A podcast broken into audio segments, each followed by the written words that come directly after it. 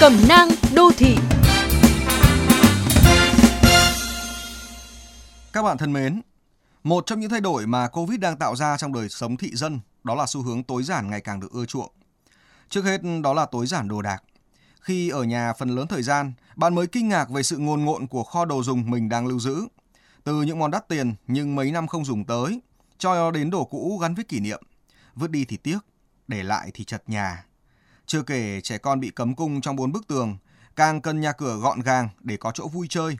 Đây chính là lúc buộc bạn phải mạnh tay thanh lý đồ đạc sau rất nhiều lần trì hoãn. Nhưng nếu thanh lý xong mà tiếp tục tha lôi đồ khác về thì đâu lại vào đó. Điều này đặt ra đòi hỏi tiếp theo là tối giản về nhu cầu. Bạn sẽ buộc phải cân nhắc rất kỹ để chọn lọc, ưu tiên cho các nhu cầu thực sự thiết yếu, chứ không thể mua sắm thả cửa như xưa. Và lại tối giản việc ăn uống tiêu dùng sao cho vừa đủ, không phung phí cũng là cách thích nghi với túi tiền ngày càng eo hẹp. Dịch bệnh, nhiều tháng liền bạn không thể gặp gỡ, giao lưu với những người có quan hệ thuần túy công việc hoặc anh em bạn bè xã hội mà chỉ qua điện thoại khi cần.